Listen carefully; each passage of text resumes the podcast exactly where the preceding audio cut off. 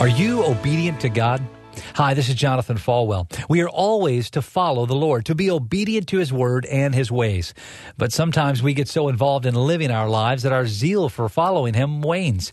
The passion we once had to seek His face is gone. This happened to Jesus' disciples too.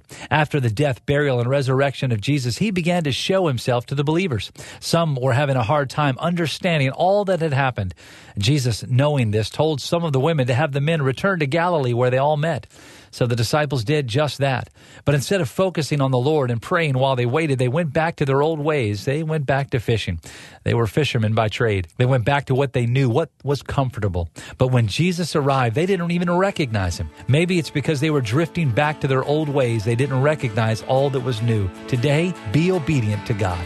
One on one with Pastor Jonathan. To learn more, visit falwell.com.